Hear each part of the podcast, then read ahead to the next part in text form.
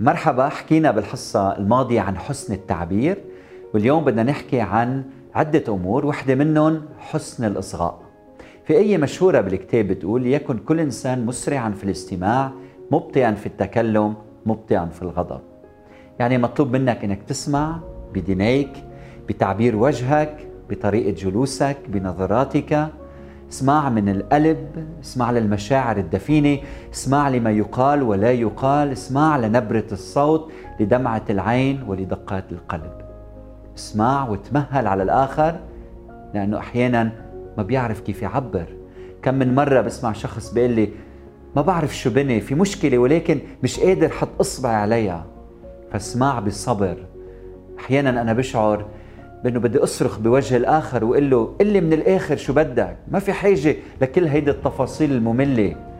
لكن البعض منا بحب أن يدخل في كل التفاصيل ليشفى والرواية تبدأ معه ولا تنتهي فهكذا يشفى. بفضي كل شيء في بقلبه. بدنا نتعلم مع شريك الحياة كيف نسمع لبعض. بالاجتماعات الحوار مهم قبل ما نتخذ قرارات. الحوار بيتطلب إصغاء جيد. كم من اجتماع بنشترك فيه بنشوف إنه الكل عم يحكي وما حدا عم يسمع. أو بينما شخص يتكلم الآخر عم بفكر كيف بده يجاوبه. وبيختلف جو الاجتماع إذا على سبيل المثال لما بينتهي الآخر من التكلم منوقف لحظة ليلتقط أنفاسه. لحظة هدوء. ليسمع الكل ما قال لكي تستريح الفكرة في الأحشاء ثم نتكلم من جديد. أن تصغي هذا لا يعني إنه ليس لديك شيء تشاركه. لا تخاف من الإصغاء. اسأل أسئلة تحتاج إلى أجوبة واضحة واصغي بانتباه. جمع كل ما يمكن من المعلومات قبل أن تتخذ أي قرار. رقم اثنين من بعد الإصغاء عيد صياغة ما قلتم والقرارات التي اتخذتموها.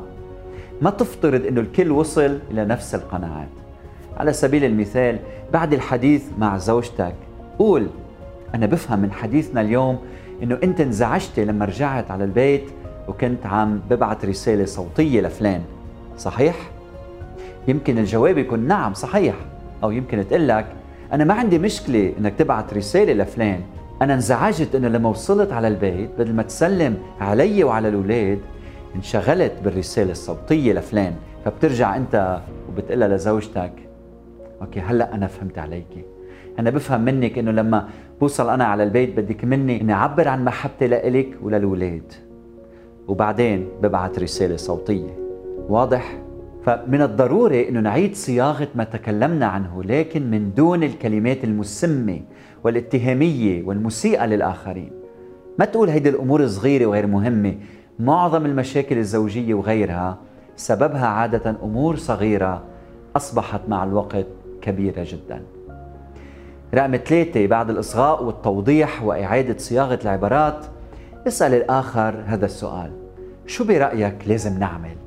ما هي الحلول التي تقترحها؟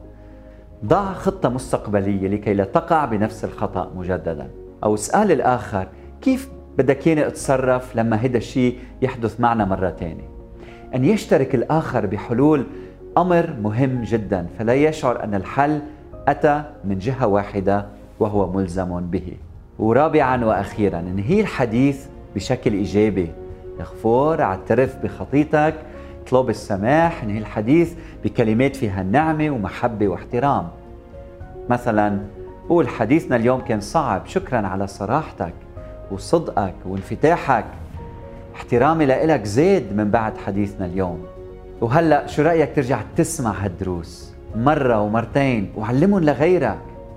ومثل ما أنا استفدت من خبرة غيري خذ خبرة غيري وخبرتي وشارك هالخبرة مع مين ما بدك.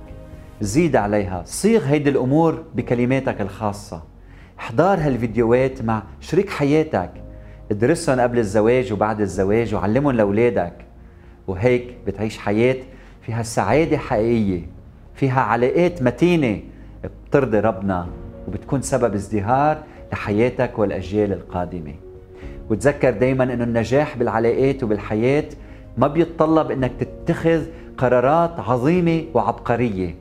النجاح بيتطلب خطوات عملية صغيرة بسيطة أمينة نقوم فيها كل يوم ونثابر عليها فمنعيش أجمل حياة.